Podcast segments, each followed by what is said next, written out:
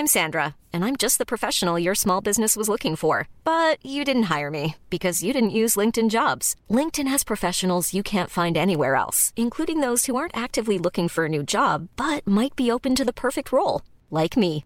In a given month, over 70% of LinkedIn users don't visit other leading job sites. So if you're not looking on LinkedIn, you'll miss out on great candidates, like Sandra. Start hiring professionals like a professional. Post your free job on linkedin.com/people today. This is Paige, the co-host of Giggly Squad, and I want to tell you about a company that I've been loving, Olive and June. Olive and June gives you everything that you need for a salon-quality manicure in one box. And if you break it down, it really comes out to $2 a manicure, which is absolutely insane. It's also so easy to get salon-worthy nails at home with Olive and June. The difference between how your nails used to look when you did them yourself and now with the Manny system is a complete game changer. The best thing about Olive and June, too, is it's a quick dry. It dries in about 1 minute, lasts for 5 days, and full coverage in up to 1 to 2 coats. Visit oliveandjune.com/perfectmanny20 for 20% off your first system. That's oliveandjune.com/perfectmanny20 for 20% off your first system. There's never been a faster or easier way to start your weight loss journey than with PlushCare. PlushCare accepts most insurance plans and gives you online access to board-certified physicians who can prescribe FDA-approved weight loss medications like Wegovy and Zepbound for those who qualify. Take charge of your health and speak with a board-certified physician about a weight loss plan that's right for you. Get started today at PlushCare.com/weight loss. That's PlushCare.com/weight loss. PlushCare.com/weight loss. The United States Border Patrol has exciting and rewarding career opportunities with the nation's largest law enforcement organization. Border Patrol agents enjoy great pay, outstanding federal benefits, and up to $20,000 in recruitment incentives. If you are looking for a way to serve something greater than yourself, consider the United States Border Patrol. Learn more online at cbp.gov/careers/USBP. That's cbp.gov/careers/USBP. روزی فرا خواهد رسید که آزادی چیزی نیست به جز مفهومی ذهنی که زمانی قابل دستیابی بود. آنها به شما میگویند که کجا زندگی کنید، چه چیزی بپوشید، چه چیزی برانید، چه چیزی و به چه مقدار بخورید. آنها شما را از دین، نژاد، جنسیت، ملیت، سن، رنگ، دسته، دیدگاه و قدرتتان جدا می‌کنند و کنترل جمعیت را در دست خودشان می‌گیرند. آنها در حالی که شما را در رده‌های آخر طبقه بندی کردن، نظم نوین جهانی را برقرار خواهند کرد. این قسمتی بود از حرف‌های آنتونی بسیونه، نویسنده و شاعری که داره تهاجمی که قرار در آینده نزدیک رخ بده رو توصیف می‌کنه. ولی این حمله از سمت فضا یا موجودات فرازمینی اتفاق نمی‌افته. به باور این فرد و خیلی‌های دیگه، خود بشریت این حمله رو علیه خودشون رقم میزنن. به طور رسمی هیچ قدرت واحدی کنترل جهان امروز رو تو دستای خودش نداره، ولی افراد زیادی هستن که معتقدن پشت همه اتفاقات مهمی که تو این دنیا رخ میده یه قدرت واحد نهفته است، از گرمایش جهانی و سرطان گرفته تا تغییرات ژنتیکی. همه اینها مثل عروسکای خیمه شب بازی در کنترل این قدرت بزرگ هستن. دولت در سایه هم که پای ثابت این نوع تئوریاست. همطور که ایلومناتی، فراماسونرها و محفل مخفی جمجمه استخوان هم نقش اصلی رو تو این تئوری بازی میکنن. این گروه طلایه‌داران مرگن، استادان فریبکاری عمومی، قانونگذاران مخفی ضمین و شروعی برای پایان بشریت. اونها نظم نوین جهانی هستند.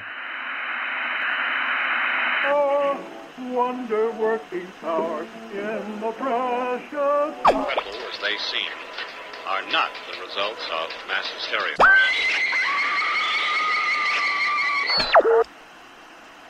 فکر کنم بهتره مجوز بکنیم، چون الان روی ایستگاه اشتباهی هستید.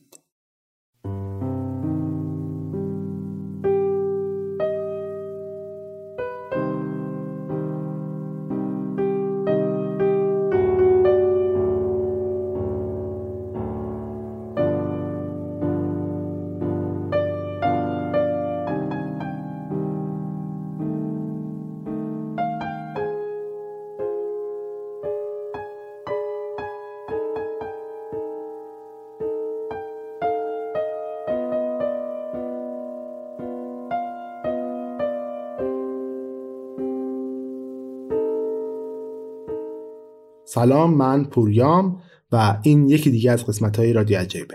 اگه قسمت‌های قبلی رادیو عجایب شنیده باشید، میدونید من در هر قسمت براتون یک اتفاق یا یک داستان عجیب رو روایت میکنم. اگر هم تا امروز رادیو عجایب رو نشنیدید، پس دست به جنبونید. با سرچ عبارت رادیو عجایب در اپ‌های پادکست مثل گوگل پادکست، کست باکس، اسپاتیفای یا هر جایی که از طریق فید پادکست منو میخونه، میتونید منو پیدا بکنید، فالو بکنید و گوش بدید. همچنین میتونید از طریق اپ‌های پادگیر برای من کامنت بذارید که خیلی کمک میکنه به اینکه من کارمو بهتر بکنم. همچنین میخواین اگر رادیو عجایب در شبکه‌های اجتماعی دنبال بکنید، میتونید با سرچ عبارت رادیو عجایب من رو در اینستاگرام، تلگرام و توییتر پیدا بکنید و فالو بکنید و توضیح تکمیلی مربوط به هر اپیزود رو تو اونجا هم بخونید. همچنین بزرگترین حمایتی که میتونید از رادیو عجایب بکنید اینه که رادیو عجایب رو به دیگران معرفی بکنید. ولی اگر دوست دارید حمایت مالی انجام بدید، میتونید از طریق لینک هامی باشه که در توضیحات این اپیزود قرار گرفته، هر مبلغی رو که دوست دارید برای رادیو عجایب واریز بکنید و من رو برای تولید این پادکست همراهی بکنید. همچنین اگه دوست دارید اسپانسر رادیو عجایب بشید، میتونید از طریق ایمیلی هم که در توضیحات این اپیزود قرار گرفته با من تماس بگیرید و اسپانسر رادیو عجایب بشید. قبل از اینکه این اپیزود شروع بشه، من یک عذرخواهی به شما بدهکارم بابت تأخیر در انتشار این اپیزود و اینکه این اپیزود اولین قسمت از مجموعه 14 قسمتی جامعه مخفی قراره به فراماسونرها، ایلومیناتی و کلی گروه‌های مخفی دیگه که خب خیلی سوال و خیلی درخواستم شده که اینا رو بسازم بپردازه و قراره کلی کار خفن رو بشنوید شما. لازمه بهتون بگم که برای این کار ما حدود 2 سال وقت گذاشتیم و زمان زیادی رو از من و خیلی های دیگه گرفته. ما از روز اولی که فکر کنم رادیو عجایب درست کردیم برنامه داشتیم که بریم سراغ این گروه ها، ولی خب نیاز داشتیم که منابع و جایی که برای ساخت این اپیزود استفاده میشه کامل تکمیل و درست حسابی باشه.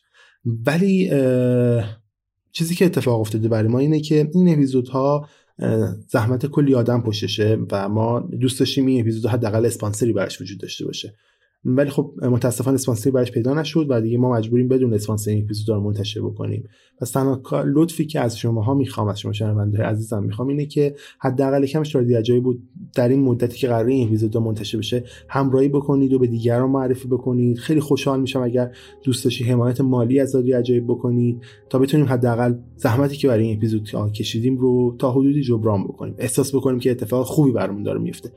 ببخشید که زمان زیادی رو برام توضیحات اضافی گرفتم، عذر میخوام و قسمت جدید رو شروع میکنم.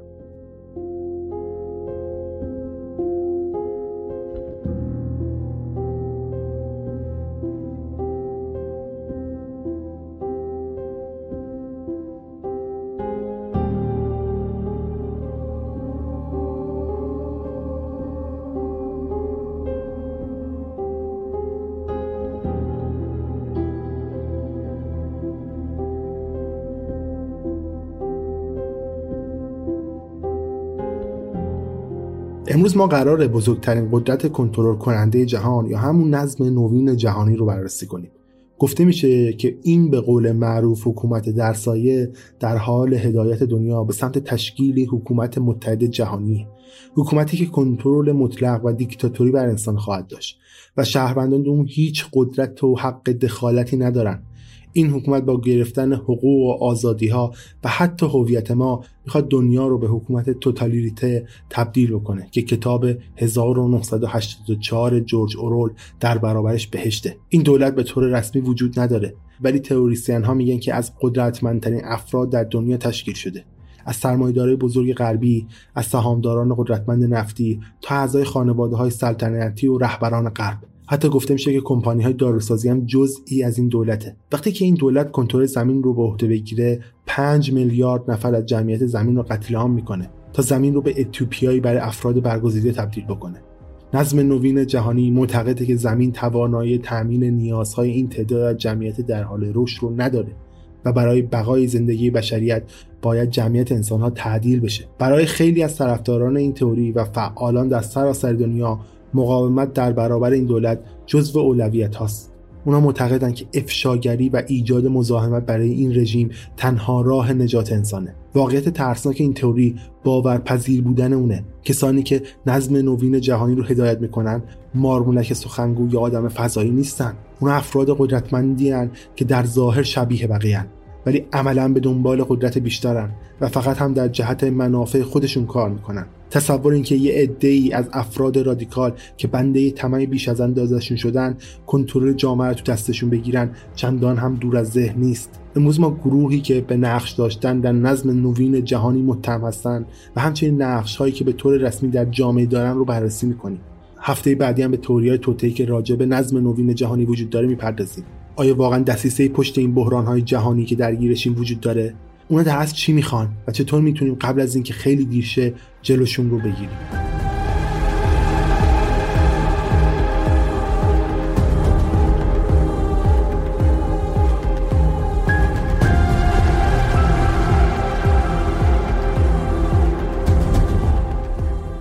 قصه نظم نوین جهانی برمیگرده به زمستان سال 1918، دهه 10، یکی از تاریک‌ترین زمان‌ها در تاریخ بشریت بود. در این دهه اتفاقاتی مثل غرق شدن تایتانیک، ترس از ظهور دوباره کککه و جنگ جهانی اول رخ داد. پرزیدنت ویلسون که در طول جنگ جهانی فرمانده کل قوای آمریکا بود، بعد از جنگ تصمیم میگیره که از شروع دوباره جنگی در اون ابعاد جلوگیری بکنه. تصمیم ویلسون بالاخره در 8 ژانویه 1918 عملی میشه و اون 14 ماده معروف و جنجالی خودشو به جهان ارائه میکنه. این ماده‌ها یه سری پیمان بین آمریکا و اروپا و نقشه راهی برای ایجاد صلح و اتمام جنگ جهانی اول بود، یا حداقل قرار بود که باشه. از این 14 ماده آخرش از همه جنجال برانگیزتر بود. ویلسون پیشنهاد تشکیل انجمن عمومی ملل رو داده بود. اون معتقد بود که کشورها اونقدر به هم پیوسته هستن که نمیشه اهمیت تشکیل یه دولت جهانی رو نادیده گرفت و دیگه وقتش رسیده تا همه با هم متحد بشن. این یه پیشنهاد تاریخی بود و با اینکه تشکیل یه دولت جهانی در اون زمان خیلی پیچیده به نظر میومد، خیلی‌ها فکر میکردن که انجامش نتیجه بخش خواهد بود. شاید چون در اون زمان جنگ جهانی اول تازه تمام شده بود و کشورها در حال ترمیم صدمات جنگ بودن و حاضر بودن برای پایداری صلح هر کاری بکنن. این شد که در سال 1920 جامعه ملل تشکیل شد. در نقطه اوج این جامعه، یعنی تو سال 1934، 58 کشور عضوش بودن. Mr. President, ladies and gentlemen, I should first wish to say that we of the United Kingdom take special pleasure in the choice of this year's president, and in finding that the character and ability. هدف اولیه این جامعه عبارت بود از ایجاد صلح جهانی به وسیله خلع سلاح، مذاکرات بین‌المللی و قانونگذاری تعاونی. هرچند که این جامعه برای اون زمان خیلی پیشرفته به نظر می رسید، ولی در واقع برای ویلسون یه جور خودکشی سیاسی بود.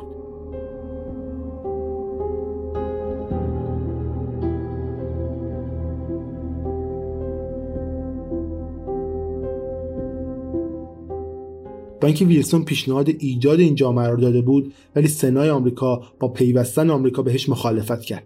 این باعث شد که پای آمریکا به کشمکش‌های سیاسی اروپا که هنوز در شک جنگ جهانی اول بود باز بشه. جامعه آمریکایی هم اون زمان هم در این مسئله با سنا موافق بود. بیشتر مردم از اینکه یه حکومت جهانی امور آمریکا رو به دست بگیره وحشت زده بودند. اونا معتقد بودند که پیوستن به این جامعه با پیروزی به دست اومده تو جنگ‌های استقلال آمریکا در سال 1776 در تضاده. اگه قرار بود که اونها دوباره به اروپا بپیوندن، پس چرا این همه برای آزادیشون جنگیدن؟ ویلسون طی 22 روز 8000 مایل سفر کرد تا شاید بتونه برای پیوستن آمریکا به جامعه ملل حامیانی جور بکنه، ولی کارش به هیچ نتیجه‌ای نرسید. برخلاف تلاش زیاد ویلسون، آمریکا به این جامعه نپیوست. ویلسون در بین سفرهاش، در حالی که شکست خورده بود و افسرده شده بود، سکته کرد و بر اثر همین سکته نصف بدنش تا آخر عمر فلج شد. ایالات متحده هیچ وقت عضو این جامعه نشد و جامعه ملل هم تو سال 1946 منحل شد. اما زمانی که این جامعه داشت روی ایده صلح جهانی کار میکرد، رهبر دیگه‌ای با ایده های جدیدی راجع به حکومت جهانی در حال ظهور بود.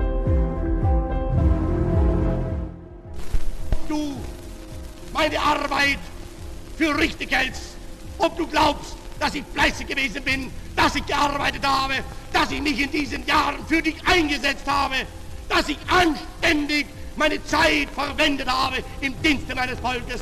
Gib du jetzt eine Stimme ab. Wenn ja, Dann tritt für mich ein, so wie ich für dich eingetreten bin.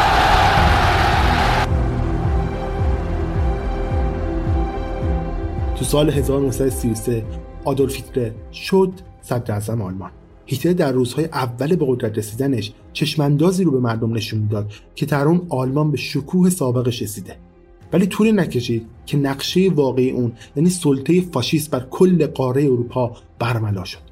در 3 ژانویه سال 1941 بعد از گذشت حدوداً 1 سال از جنگ جهانی دوم، هیتلر تو سخنرانی تاریخی خودش بریتانیا رو دشمن جهان معرفی میکنه و تنفرش رو از یهودی‌ها ابراز میکنه و بعدش هم گفت من معتقدم که سال 1941 سال تاریخی نظم نوین اروپایی خواهد بود. یکی از اصول پایه حزب نازی نظم نوین نام داشت. هیتلر و طرفدارانش در پی تأسیس ایالتی پانژرمن برای نژاد برتر آریایی بودند که توسط یک دولت دیکتاتوری اداره میشد. 23 سال بعد از اینکه ویلسون پیمان 14 ماده‌ایش رو ارائه کرد، حالا یه رهبر دیگه دوباره طرح حکومت بین‌المللی رو مطرح میکنه. با اینکه ایدئال هیتلر و ویلسون زمین تا آسمون با هم متفاوت بودن، ولی جفتشون تشکیل دولت جهانی رو پیشنهاد می‌دادن. جامعه ملل نتونست جلوی هیتلر و رویکردش رو بگیره و تا سال 1945 که جنگ جهانی دوم پایان رسید، حدود 40 میلیون نفر جون خودشون رو از دست دادن. با اینکه جامعه ملل در عمل شکست خورده بود، ولی عواقب جنگ جهانی دوم باعث شد تا نیاز به نظارت و همکاری بین‌المللی بیشتر احساس بشه. این شد که رئیس جمهور فرانکلین روزولت که رئیس جمهور وقت آمریکا بود پیشنهاد داد تا طرف برنده جنگ که هم متفقین بودن اظهارنامه ملل متحد رو امضا بکنن و کشور انگلستان، شوروی، ایالات متحده و چین اولین اعضای این سازمان شدند. در دومین روز ژانویه 1942 22 کشور دیگه هم این اظهارنامه رو امضا کردند و اینطوری شد که سازمان ملل متحد تأسیس شد.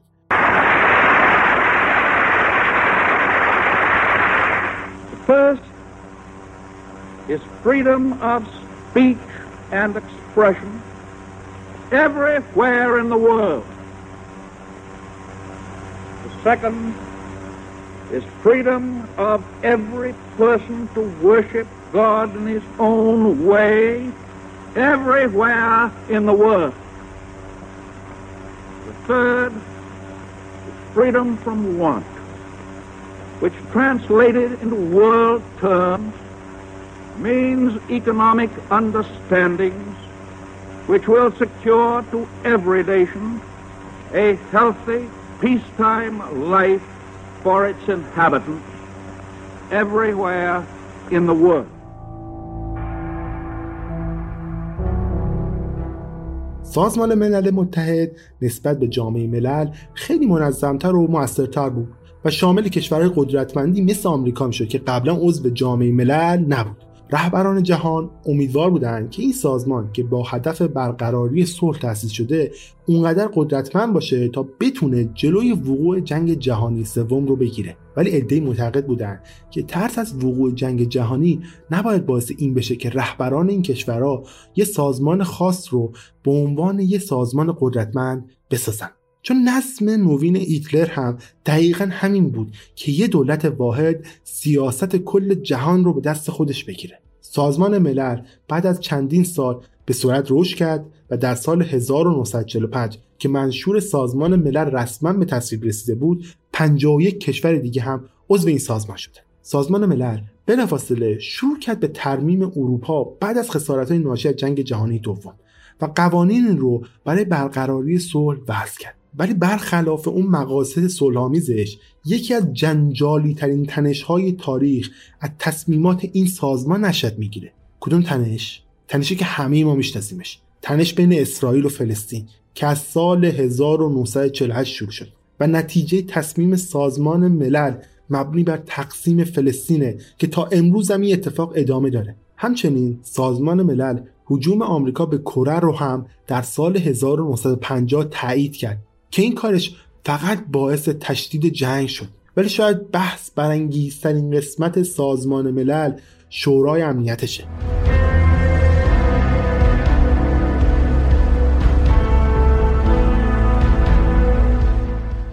شورای امنیت یکی از زیرمجموعه‌های سازمان ملله که وظیفش نظارت بر امنیت بین‌المللیه و توسط نیروهای حافظ صلح هم اداره میشه. حالا نیروهای حافظ صلح کیا هستن؟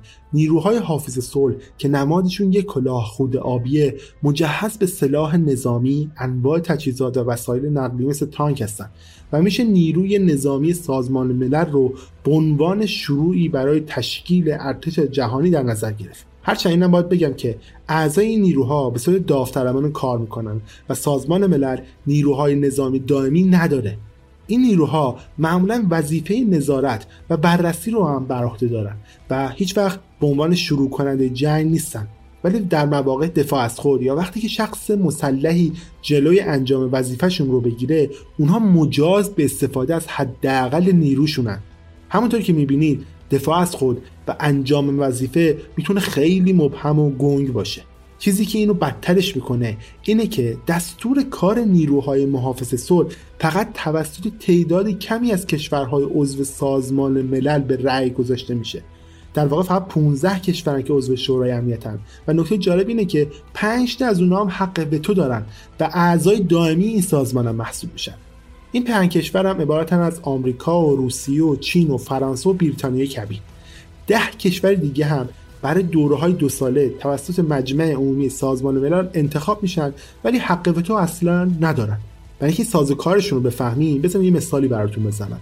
مثلا شورای امنیت تصمیم میگیره که نیروی حافظ صلحش رو باید بفرسته آمریکا. آمریکا ولی میتونه این تصمیم رو وتو بکنه و اجازه نده نیروی حافظ صلح برن آمریکا. ولی اگر بخوان نیروها رو بفرستن لهستان، با اینکه خود لهستان هم تا سال 2019 عضو شورای امنیت بوده ولی هیچ کاری نمیتونه بکنه، فقط باید حضور این نیروها رو تحمل بکنه. همونطور که میبینید تصور این که نیروی حافظ صلح به کشورهای کوچک برن فقط به خاطر اینکه اون کشورها در برابر سازمان ملل قدرتی ندارن خیلی آزاردهنده است. به اندازه‌ای که حتی نیکی هیلی سفیر ایالات متحده در این باره میگه این سازمان به منبع زورگویی برای متخلفین حقوق بشر تبدیل شده. ولی این حرفا جلوی زیاد شدن تئوری‌های توتر رو نمیگیره. اگه مقاصد شومی پشت پرده سازمان ملل نهفته باشه، اونا توانایی اینو دارن که یه جنگ بزرگ جهانی رو شروع بکنن. میتونن به هر کشوری که دلشون بخواد و باهاشون مخالفه حمله بکنن یا حتی میتونن یه اپیدمی کشنده رو تو کل زمین پخش بکنن.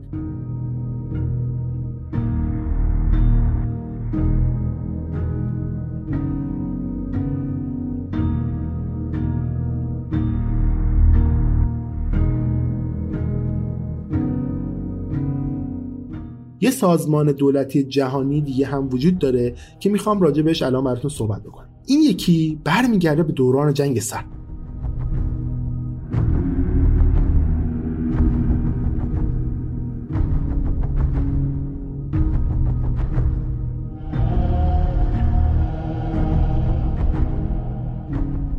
تو سال 1945 بعد از جنگ جهانی دوم شوروی اومد شروع کرد یه سری دولت‌های کمونیستی رو در کشورهای اروپایی ایجاد کردن. آمریکا هم به عنوان سنگر بازار آزاد و کاپیتالیسم از افزایش قدرت ناگهانی شوروی اصلاً خوشحال نبود. رهبران بیزینس‌ها تو آمریکا این سیستم سیاسی رو یه تهدیدی برای دموکراسی لیبرال در غرب اروپا می‌دونستن و می‌ترسیدن که این باعث نابودیشون بشه. اینجوری شد که مقابله بزرگ کاپیتالیسم و کمونیسم شروع شد. هر کدوم انگشت اشاره رو به اون یکی میگرفت و میگفت تو بدی و این یکی اون یکی رو متهم میکرد. این درگیری به جای رسید که در 4 آپریل سال 1949 پرزیدنت هری ترومن پیشنهاد تأسیس سازمان پیمان آتلانتیک شمالی یا همون ناتو رو ارائه کرد. این پیشنهاد در کنگره هم رأی آورد. این پیمان نظامی بین دولتی در اصل بین 12 کشور واقع در شمال آمریکا و اروپا بود که در سال 1949 امضا شد. On April 4th, 1949, the North Atlantic Treaty was signed by Norway, Denmark, the Netherlands, Belgium, Luxembourg, France, Italy, Portugal, the United Kingdom, Iceland, Canada, and the United States. This union of 12 nations became known as the North Atlantic Treaty Organization, or more simply, NATO. The United States Border Patrol has exciting and rewarding career opportunities with the nation's largest law enforcement organization. Border Patrol agents enjoy great pay, outstanding federal benefits, and up to $20,000 in recruitment incentives. If you are looking for a way to serve something greater than yourself, consider the United States Border Patrol. Learn more online at cbp.gov/careers/USBP. That's cbp.gov/careers/USBP. They were sworn to stand together against aggression. An attack against one would be an attack against all.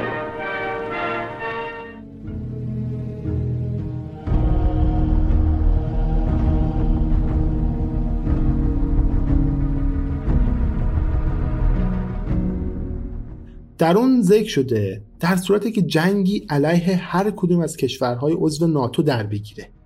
بقیه کشورهای عضو این پیمان توافق کردند که همراه اون کشور و برای حفاظت ازش بجنگن. همطور که میشد حد زد، شوروی از تشکیل این انجمن جنگی ضد شوروی اصلا خوشحال نبود.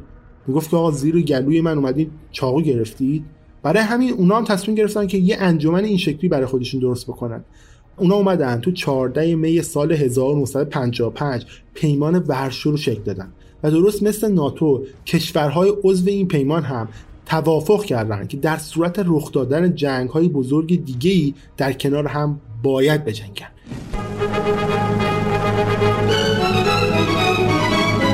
Leaders of the communist world meet in Warsaw to sign the treaty which is their answer to NATO. The Soviet Premier Bulganin is prominent on the platform when the delegates show themselves to Warsaw's thousands.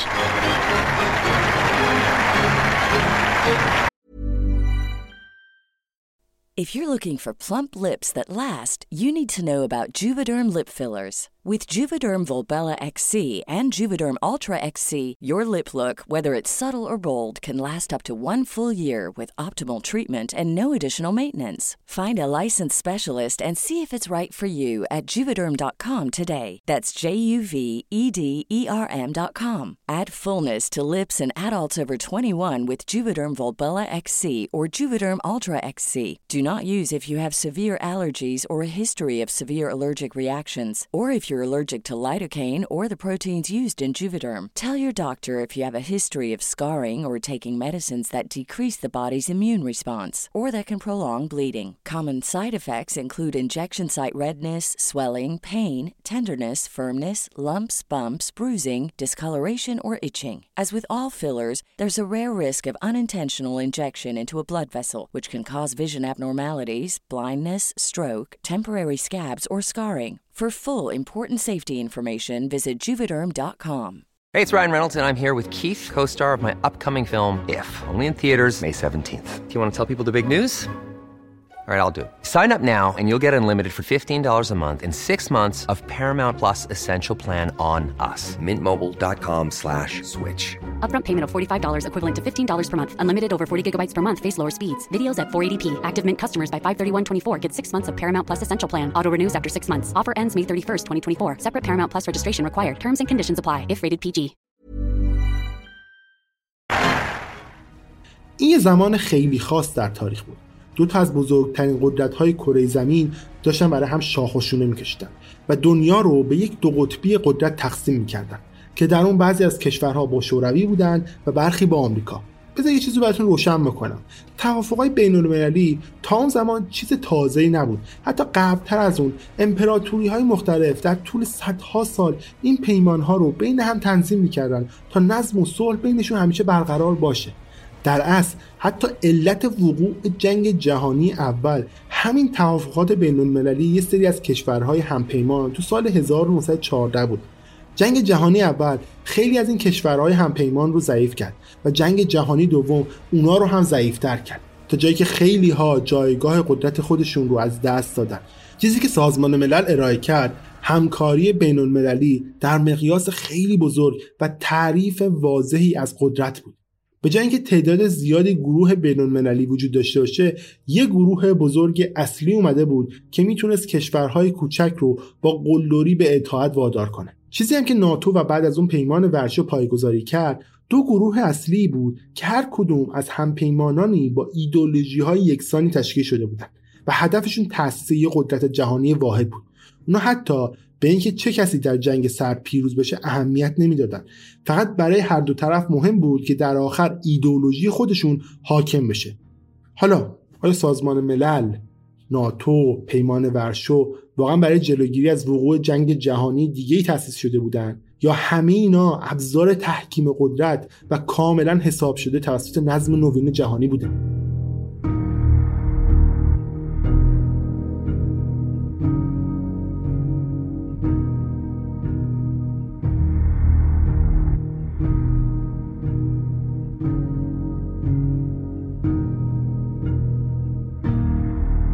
تا این لحظه من به اتفاقات و سازمان‌های رسمی پرداختم که خیلی هاتون میشناسین و خیلی ها میگن که اینا ابزاری هستن برای نظم نوین جهانی. اما در ادامه من به سازمان‌هایی میپردازم که خیلی هم بین مردم شناخته شده نیستن و اهدافشون در سایه پیش میره. اونها بیشترین تاثیرگذاری رو در اتفاقاتی که رخ میده میذارن و توسط عده‌ای کمی هم تشکیل شدن که بیشتر جهان در دستان اونهاست.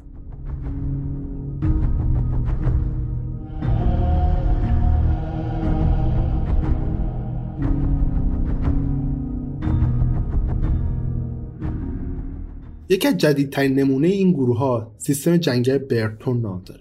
تو اول جولای 1944 از نمایندگانی از 44 کشور دعوت شد تا توی جلسه سری که در مناظر صخره جنگل برتون واقع در نیو همشایر برگزار میشد شرکت بکنن. هدف این گروه ترمیم شرایط مالی دنیا بعد از جنگ جهانی دوم بود. جنگ کشورها و اقتصادشون رو نابود کرده بود.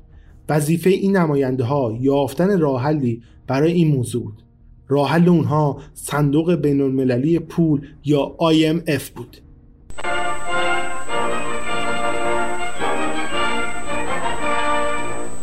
At Bretton Woods, New Hampshire, delegates from 44 allied and associate countries arrived for the opening of the United Nations Monetary and Financial Conference. Invited by President Roosevelt to the first major world financial meeting since the London Conference of 1933, they will work in the seclusion of this White Mountains resort.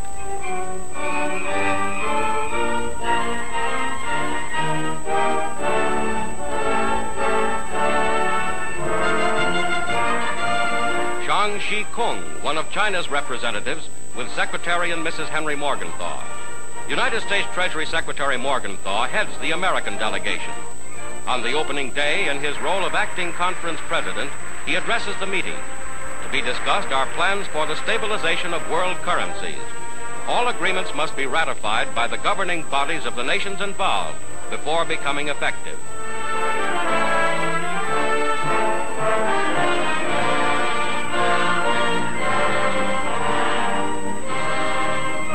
Delegates to this monetary and financial conference pose on the hotel lawn. These meetings are designed to promote trade in the post-war world. and to create a foundation for lasting peace. این یه برنامه است که توسط سازمان ملل اجرا میشه و همکاری‌های پولی کشورها رو کنترل میکنه. از اصلی ترین کارهاش اینه که نرخ ارز رو تعدیل بکنه و تجارت جهانی رو تقویت بکنه. بیشترین کارهای اونها مربوط میشه به قرض دادن پول به کشورهایی که بر لبه فروپاشی مالی قرار دارن. اما این سیستم باگای خودش هم داره. اقتصاددان‌ها معتقدند که صندوق بین‌المللی پول کشورهای کوچیک رو به زور به سمت شرایط و بودجه‌هایی میکشونه که اقتصاد اون کشورها اصلا جوابگوشون نیستن. بعضی از اقتصاددان‌های دیگه تا حدودی پیش میرن که میگن صندوق بین‌المللی پول مسئول بحران‌های مالی پیش اومده در سراسر جهانه. خیلی از مردم هم بر این باورن که دستورات صندوق بین‌المللی پول برای کمک به کشور خیلی کلیه. این سازمان وقتی که سیاست‌های مالی آینده جهان رو تنظیم می‌کنه، شرایط و نیازهای هر کشور رو اصلا به حساب نمیاره. شاید شرایطی که تو آمریکا وجود داشته باشه با شرایطی که تو ایران وجود داشته باشه خیلی فرق بکنه. و در آخر اقتصاددانان افراطی معتقدند که صندوق بین‌المللی پول بیشتر از اینکه منافع شهروندان اروپا و آمریکا رو مد نظر داشته باشه، روی کمک به شرکت‌های بزرگ این کشورها تمرکز کرده. اونا به این خاطر اینو میگن که معاملات تجاری که IMF تنظیم میکنه بیشتر از اینکه به کل اقتصاد هر کشور سود برسونه، روی بزرگترین شرکت‌های اون کشور موثره. بانک جهانی هم یه چیز شبیه صندوق بین‌المللی پول، اون هم یه سازمانه که توسط سیستم جنگی برتون تشکیل شده. وظیفه بانک جهانی برعکس صندوق بین‌المللی پول وام دادن به کشورهای در حال توسعه و ایجاد صندوق مالی جهانیه. اقتصاددانان برتر دنیا سر اینکه این بانک در واقع داره تورم جهانی و بدهی‌های کشورها رو افزایش میده بحث میکنن. بهترین دلیلش هم برای این ادعا ساختار خود این بانکه. بانک در حال حاضر 189 کشور تو این بانک عضون، ولی در واقع فقط 10 کشور هستن که این بانک رو دارن میگردونن و سهم رأی این کشورها با سهم رأی بقیه اصلا قابل قیاس نیست. این کشورها عبارتن از ایالات متحده، ژاپن، چین، آلمان، انگلیس، هند، روسیه، عربستان سعودی و ایتالیا. بیشتر کشورها تو سازمان ملل هم همینقدر قدرت دارن. آیا به نظر نمیرسه که قدرت‌های بزرگ جهانی منابع مورد نیازشون رو برای اجرای سیاست‌هاشون در سراسر دنیا در دسترس دارن؟ جواب این سوال رو باید بگم که آره، اونا این قدرت رو در دست دارن که منابع مورد نیازشون رو هم به دست بیارن. نمایندگان بانک جهانی معمولا از بین وزرای دارایی و فرمانداران بانک‌های ملی هستند که این مقام‌ها بهشون رسیده، یعنی از طریق انتخاب به جایگاهشون نمیرسن. مثلا نماینده ایالات متحده وزیر خزانه‌داری این کشوره که اون هم توسط رئیس جمهور انتخاب میشه، نه خود مردم. این گروه قدرت اینو دارن که سرنوشت کشورها رو تعیین بکنن و همین باعث شده تا امکان وجود فساد در این سیستم خیلی زیاد بشه. بذار خیلی سادهش بکنم. فرض بکنید یک گروه کوچیکی وجود داره که تمام پول دنیا در اختیارشه و این افراد هم توسط مردم انتخاب نشدن، توسط یک سیستمی انتخاب شدن و وارد این گروه شدن. حالا این مردم باید تصمیم بگیرن که باید به کدوم کشور کمک مالی بشه و به کدوم کشور کمک مالی نشه. همین چیزاست که تئوریای توطئه زیادی راجع به مقاصد اصلی IMF و بانک جهانی شکل میگیره، چون هیچ نظارت خاصی روی این سازمان ها وجود نداره. ولی به این معنی نیست که هدف این سازمان لزوما شیطانیه.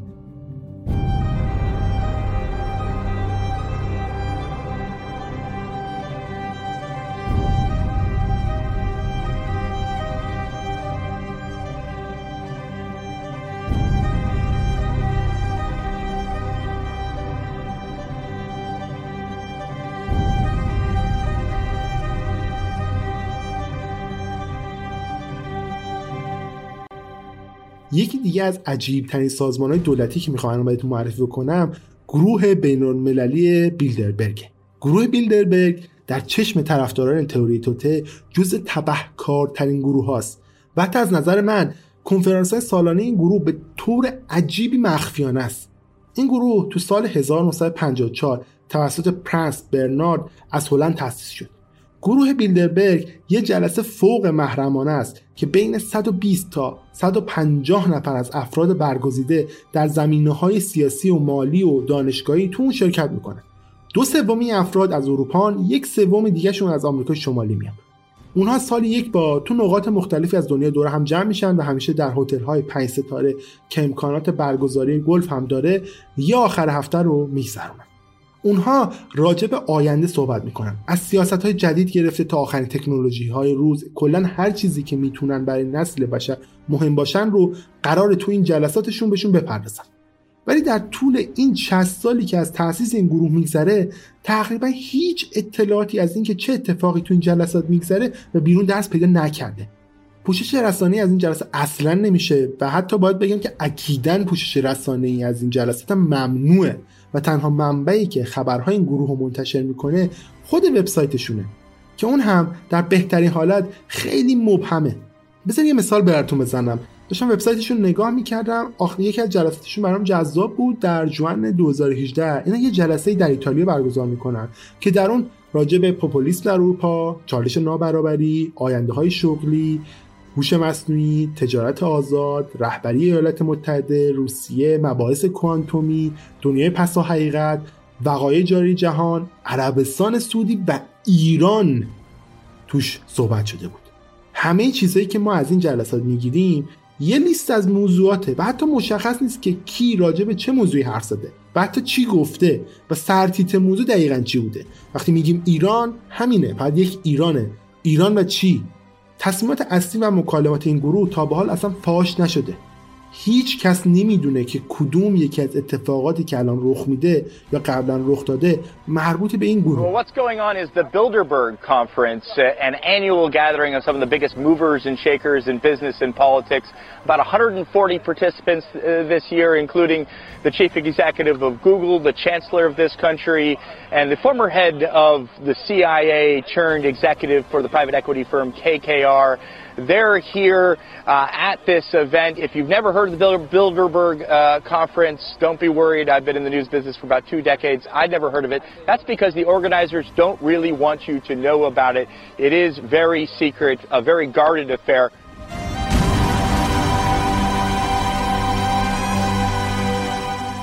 اما گروهی متشکل از بزرگترین مغزهای جهان که همه در یک اتاق پشت درهای بسته راجع به سیاست هم حرف میزنند حتما دارن یه موضوع خیلی جذابی رو برای گمان زنی ها ایجاد میکنن دیگه.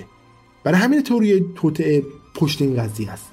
واقعا راجع به چی هم دارن حرف میزنن؟ چرا همه اینا باید انقدر مخفی باشه؟ یکی از آزاردهنده ترین جنبه های این رویداد میزان اقدام های امنیتی که در هنگام برگزار شدن این رویداد انجام میشه.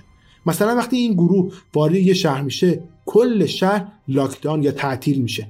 خبرنگارایی که سعی میکنن خودشون رو به محل کنفرانس برسونن دستگیر میشن و حتی نیروهای پلیس در جایگاه‌های مختلف شهر مستقر شدن. حالا من این اطلاعات از کجا دارم؟ این اطلاعات رو ما از اونجایی داریم که طی دهه‌های مختلف افراد زیادی قصد داشتن وارد این جلسات محرمانه بشن ولی هیچ کس موفق نشده. یکی از مورد توجه ترین کسانی که این کارا رو کرده و سعی کرده مخفی وارد این جلسات بشه، یه مجری رادیویی و فردی بسیار مشتاق به تئوری توطئه به نام الکس جونز. بعد از سالها اون که دیگه در فیلم گرفتن از مقاماتی که به جلسه رفت آمد میکنن استاد شده بود، چند بار سعی کرد که وارد محل جلسات بشه که هر دفعه هم دستگیر میشه. غیر قابل نفوذ بودن این جلسات آتش کنجکاوی جونز و سایر نظری پردازان تئوری توطئه رو برانگیخت و اونها به این نتیجه رسیدن که در این جلسات اعضای دهم میاد تا نقشه نظم نوین جهانی رو بکشن.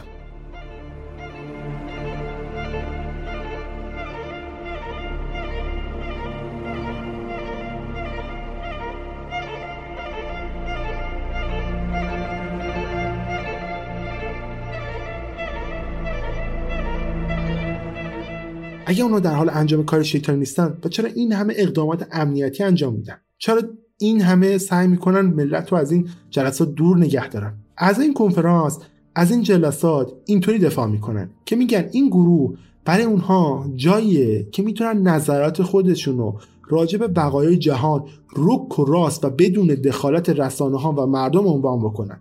مثل جایی که یه آدم میتونه حرفای خودش رو بدون که قضاوت بشه بزنه. این باعث میشه تا آدم فکر کنه چه چیزی وجود داره که اونا نمیخوان جلوی ما مطرحش بکنن. گروه بیلدربرگ تنها گروه مرموز متشکل از نخبگان جهان نیست. گروه‌های دیگه هم وجود دارن که همونقدر مخفی هن. یکی دیگه از این گروه‌ها معروف به کمیسیون 3 جانبه.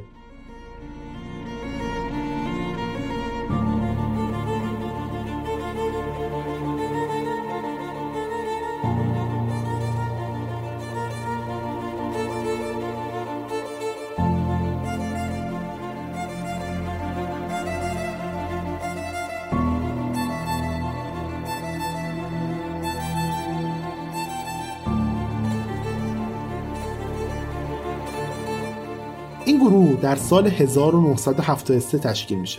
یک گروه بین‌المللیه که رو روابط آمریکای شمالی، اروپای غربی و ژاپن تمرکز داره. این 3 منطقه عضلا و اعضای این گروه هستن که ادعا میکنن هدف این گروه به هیچ وجه شیطانی نیست و اون اتاق فکری برای هیچ جا نیستن. اما اطلاعاتی که ما از این گروه داریم از گروه قبلی هم کمتره. ما حتی موضوعات مورد بحث تو جلسات این گروه رو هم نمیدونیم. تنها چیزی که از این گروه میدونیم اینه که چند تا از رئیس جمهورهای آمریکا قبل از رسیدن به پست ریاست جمهوری عضو این گروه بودن.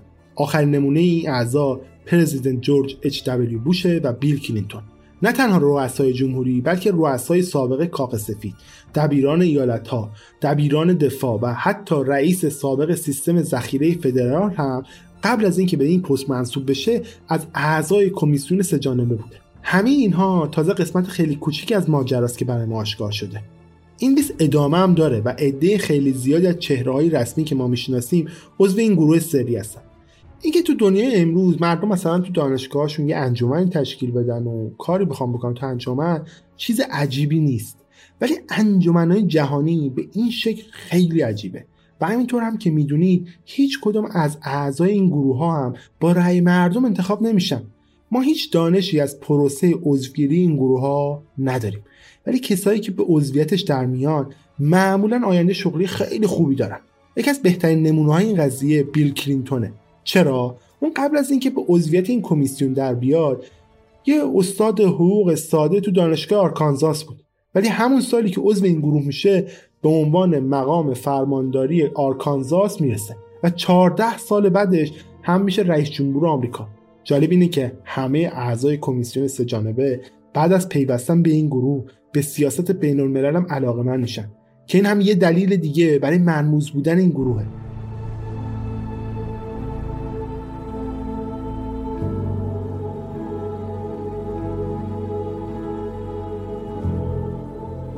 گروه آخری که میخوام بهش بپردازم بین همه این گروه ها جنجالی ترینه. گروه بیلدربرگ و کمیسیون سه جانبه حداقل ادعا میکنن که میخوان صلح رو تو جهان برقرار بکنن، ولی این گروه حتی وانمود هم نمیکنه که اهدافش خیرخواهانه است. نام این گروه بیشه بوهومیه.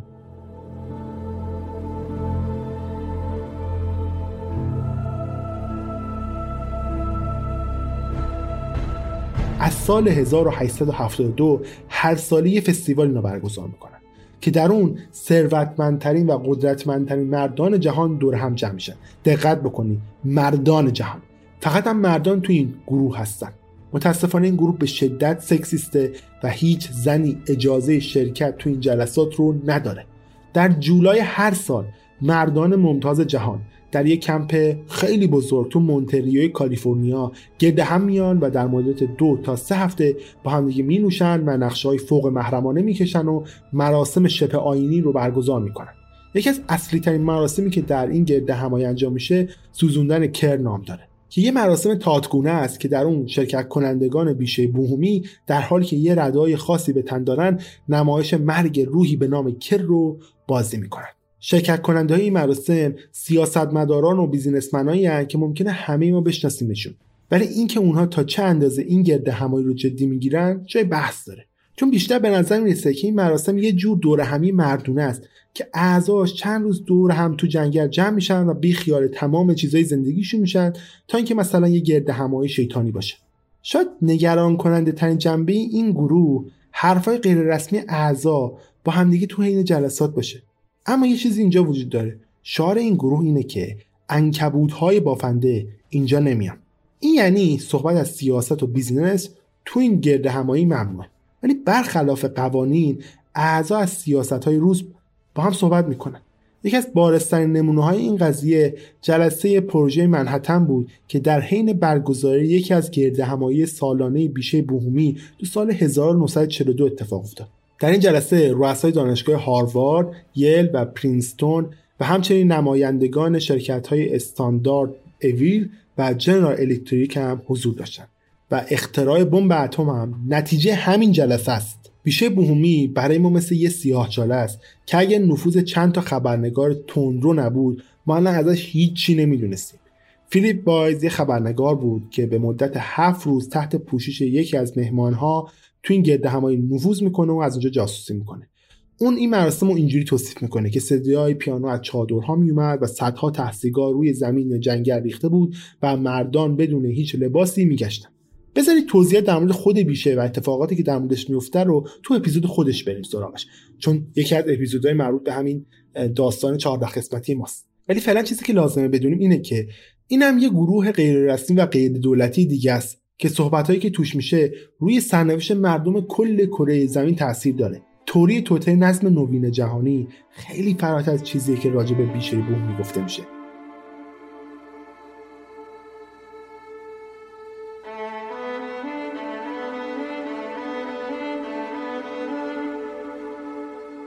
تو دهه 80 نظم نوین جهانی که تا اون موقع یه موضوع پنهانی بود برای اولین بار توسط برخی از سران کشورها از جمله جورج اچ دبلیو بوش رئیس جمهور آمریکا در مقابل عموم مردم موضوع بحث میشه.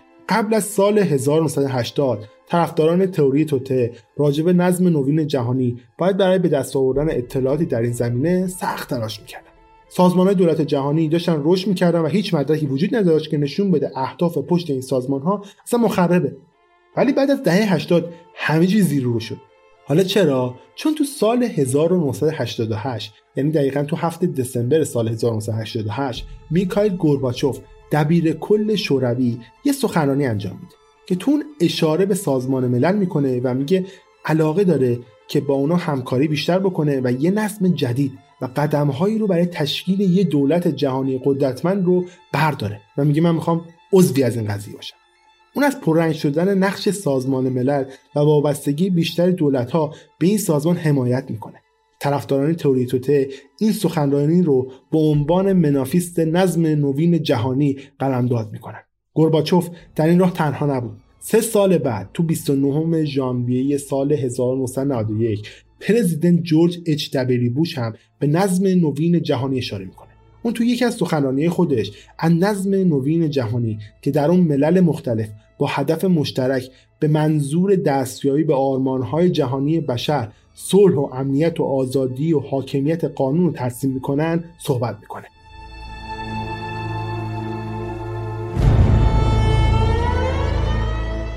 این سخنرانی دقیقاً بعد از پایان جنگ سرد انجام میشه.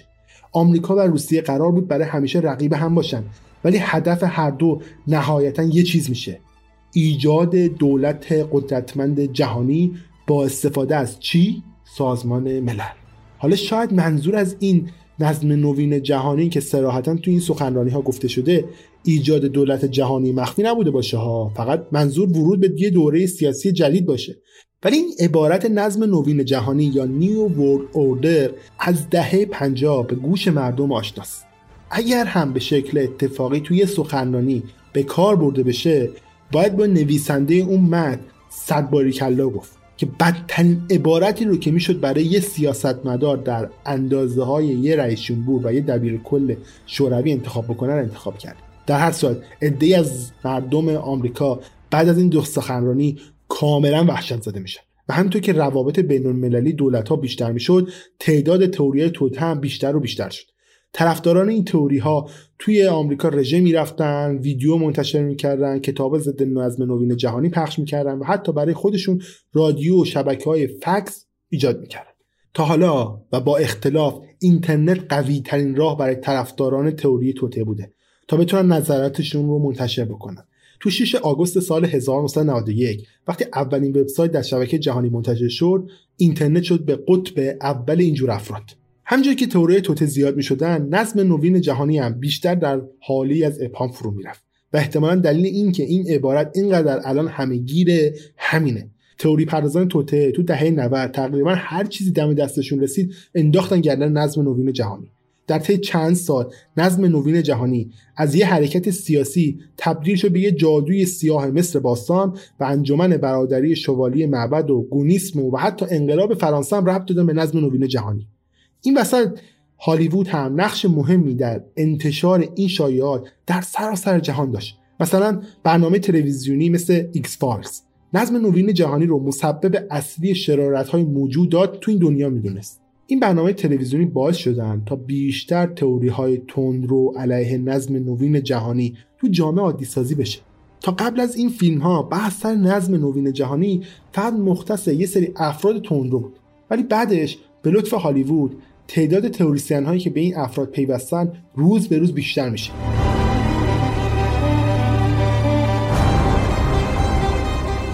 نظم نوین جهانی با اتفاق افتادن فاجعه 11 سپتامبر سال 2001 بیشتر از قبل در اذهان عمومی دنیا موندگار شد. همونطور که میدونید این حادثه یکی از وحشتناکترین حوادث تروریستی در تاریخ معاصر. در این حادثه تروریستی القاعده 4 هواپیما رو میدزده و خسارات زیادی رو به مراکز تجارت جهانی و پنتاگون وارد میکنه. آمریکا هم در جوابشون در سال 2003 برای پیدا کردن سلاح‌های کشتار جمعی به عراق حمله میکنه. کوفی انان که اون زمان دبیر کل سازمان ملل بود، موافقت هم میکنه و با این حرکت به این اتفاق سرعت عمل میبخشه. ولی بعد از دستگیری و اعدام صدام، جهان متوجه میشه که اصلا هیچ سلاح کشتار جمعی تو عراق وجود نداشته. نکته جالب اینه که وقتی از جورج دبلیو بوش پرسیدن که ارتباط اشغال عراق با حمله به ساختمان تجارت جهانی چی بوده، اون جواب میده هیچی. هیچکس در این دولت نگفته بود که صدام حسین اون حمله رو ترتیب داده. عراق یه درسی بود که از 11 سپتامبر گرفتیم. اونم اینه که قبل از شریک‌گیری تهدید باید اونو خنثی کنیم. این جواب باعث شد تا گمان زنی‌های راجع به این که انگیزه‌های شوم دیگه‌ای در پس اشغال عراق وجود داشته افزایش پیدا بکنه. بعد از اون زمان دخالت آمریکا تو خاورمیانه هم افزایش پیدا می‌کنه که این هم باعث میشه تا خیلی‌ها معتقد بشن که هدف اصلی این دخالت‌ها دفاع یا برقراری صلح نیست، بلکه سلطه بر جهانه. ظاهرا خاورمیانه نقطه شروع عملیات نظم نوین جهانیه. مدرکی که برای اثبات این ادعا وجود داره اصلا کافی نیست، ولی خیلی جالبه که این ادعا به این اندازه همه‌گیر شده. تا قبل از جنگ علیه تروریسم فقط تئوریسین‌های توطئه تندرو علیه نظم نوین جهانی حرف می‌زدن، ولی تو این 2 دهه گذشته تئوری‌های توطئه‌ای که به سمت و سوی سیاسی هم میرن وارد جریان اصلی شدن. توییتر، فیسبوک تبدیل به محل کار افراد طرفدار تئوری توطئه شده و این افراد تندرو هر نظری رو در این مکان‌ها منتشر می‌کنن. این روزا تقریبا برای هر موضوعی گروهی وجود داره و احتمالاً اینکه من یا شما گول این گروه‌ها رو بخوریم خیلی زیاده، چون همه اعضای این گروه‌ها عقاید یکسانی دارن. وقتی کلی عقاید مختلف به شما حمله می‌کنن، بازم با اینکه غیر منطقی ان، شاید قبولشون بکنید. شاید هم تئوریسین توطئه خودشون سلاح اصلی نظم نوین جهانی ان تا اعتماد مردم رو نسبت به همدیگه از بین ببرن و باعث بشن تا همه دنبال یه دولت جهانی باشن تا همه چیزو سراسامون بده. ولی فعلا تنها کاری که ما میتونیم بکنیم اینه که به این تئوری‌ها 100% اطمینان نکنیم. همیشه جای شک و تردید برای خودمون بذاریم.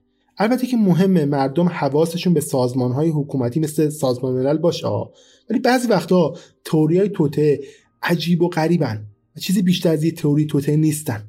ما نمیتونیم نقش سازمان‌های کوچیک و بیشماری که بر سرنوشت جهان تاثیر می‌ذارن رو انکار کنیم. سازمان‌هایی مثل کمیسیون سه‌جانبه، گروه بیلدربرگ یا حتی بیشه بومی.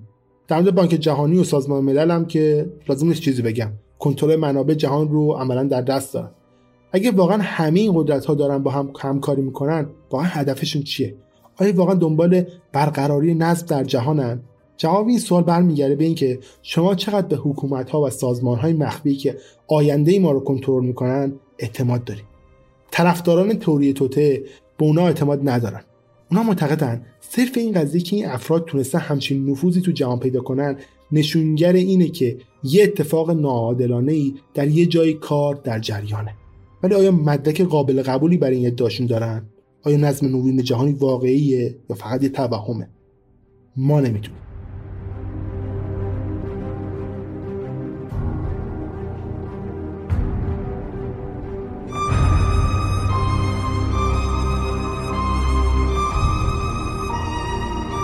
خیلی ممنون که تا اینجا شنیدید. امیدوارم از شنیدن این قسمت رادیو عجایب لذت برده باشید. همونجوری هم که تو اپیزود گفتم، قسمت بعدی هفته دیگه منتشر میشه. تو قسمت بعدی قرار در مورد تئوری توطئه مربوط به نظم نوین جهانی حرف بزنم و بهتون بگم چند تا تئوری توطئه پشتشون وجود داره. یه مقدار داستان قسمت سیاسی توره، ولی امیدوارم از شنیدنش لذت برده باشید و توضیحات هم بیشتر نمی‌کنم. اگه می‌خواید حمایت بکنید یا هر کاری دیگه بکنید، خب تو ابتدای اپیزود گفتم. پس تا هفته دیگه فعلا بدرود. قسمت دوم نظم نوین جهانی هفته دیگه براتون منتشر میشه. شب و روز برای همگی خوش. امیدوارم هر جا کسی موفق بشید. بدرود.